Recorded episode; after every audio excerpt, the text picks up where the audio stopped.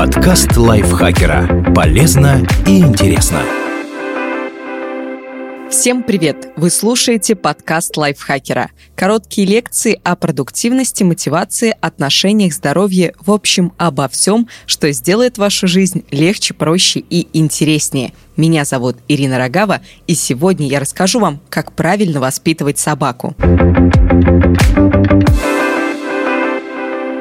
Расскажу вам, как найти общий язык с четырехлапым питомцем и чему научить его в первую очередь. Когда начинать воспитание собаки? Принимайтесь выстраивать отношения с щенком сразу после того, как он появился в вашем доме. И обязательно с первого дня обеспечьте его всем необходимым. Мисками для еды и воды, лежанкой для сна, подходящим кормом, игрушками и лакомствами. Уделяйте достаточно внимания, чтобы он чувствовал себя в безопасности и научился доверять вам. Знакомить питомца с командами нужно с раннего возраста. В первые месяцы обучайте им на прогулках и дома, в том числе во время игр. Для начала щенок должен усвоить, как его зовут. Лучше выбрать короткое имя, которое легче запоминается, и называть собаку только им. Когда малыш освоится и начнет откликаться, можно переходить к командам. К 3 месяцам он уже должен знать необходимый минимум: «фу», «ко мне», «место», «рядом» и «апорт». После можно переходить к остальным. Как правильно воспитывать собаку?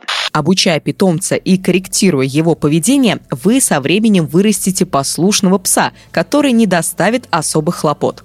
Воспринимайте собаку как личность. Любой пес имеет свою личность, как и каждый человек. Учитесь понимать друг друга, и тогда проблем во взаимодействии не будет. Цезарь Милон, профессиональный тренер собак. По мнению специалистов, на восприимчивость к воспитанию и дрессировке могут влиять разные факторы, из комбинации которых складывается поведенческая модель животного. Темперамент, скорость реакции на внешние раздражители, как положительные, так и отрицательные. Характер, как собака противостоит неприятностям, внешним воздействием. Послушность, способность добровольно принять лидерство человека. Бдительность, насколько быстро пес замечает ситуации, которые могут представлять потенциальную опасность для него или владельца. Агрессивность, способность враждебно реагировать на то, что является или кажется опасным и угрожающим для питомца или хозяина. Любопытство, естественный интерес, который появляется, когда собака видит, слышит или чувствует что-либо. Общительность, способность просто и естественно взаимодействовать с людьми. Собственничество – интерес, который животное проявляет к предметам, например, своим игрушкам или костям. От того, какие черты доминируют, во многом зависят темпы обучения и его эффективность. Учитывая эти факторы, вы непременно найдете подход к щенку и сможете скорректировать его поведение. Не торопитесь. Не пытайтесь научить щенка всем командам сразу. Прорабатывайте их поочередно, наберитесь терпения и действуйте методично. Не ругайте питомца, если он допускает ошибки, и обязательно поощряйте, когда все получается. Будьте внимательны и терпеливы. Помните, что каждое животное индивидуально и усваивает информацию в естественном для него темпе. Не бейте питомца, не применяйте физические наказания, даже шлепки, пока собаке не исполнится 3 месяца. Ограничьтесь только сменой интонации, но никогда не переходите на крик. По достижению 3 месяцев можно использовать легкий, но ощутимый шлепок ладонью по седалищу в качестве меры воздействия. При этом не забывайте произносить команду «фу». Наказывайте только в момент проступка, а не после него, иначе пес просто не поймет, что пошло не так. Будьте последовательны. Главная цель обучения – выполнение любой команды с первого раза. Четко формулируйте их и произносите ровным голосом, чтобы собака вас понимала и слушалась. Не говорите «иди сюда» или «подойди» вместо «ко мне». Особенно важно это на самых первых этапах. Привлекайте к воспитанию собаки всех членов семьи, но обязательно действуйте заодно. Не допускайте ситуацию, когда вы ругаете щенка за что-то, а другие поощряют баловство или просто закрывают на это глаза. Запаситесь лакомствами. Не забывайте награждать любимца вкусностями и похвалами, когда он выполнил то, что от него требовалось. Еда – отличный мотиватор для собак, что важно при обучении. Простые и понятные для вас слова или жесты иногда тяжело даются питомцу, а поощрительное угощение упростит задачу. Используйте небольшие лакомства, чтобы пес мог быстро проглотить их, советует Цезарь Миллан, профессиональный тренер собак. Каким основным командам учить собаку? Одни команды вы будете использовать чаще, другие реже, но все они пригодятся, чтобы легко взаимодействовать с питомцем и даже обезопасить его в разных ситуациях.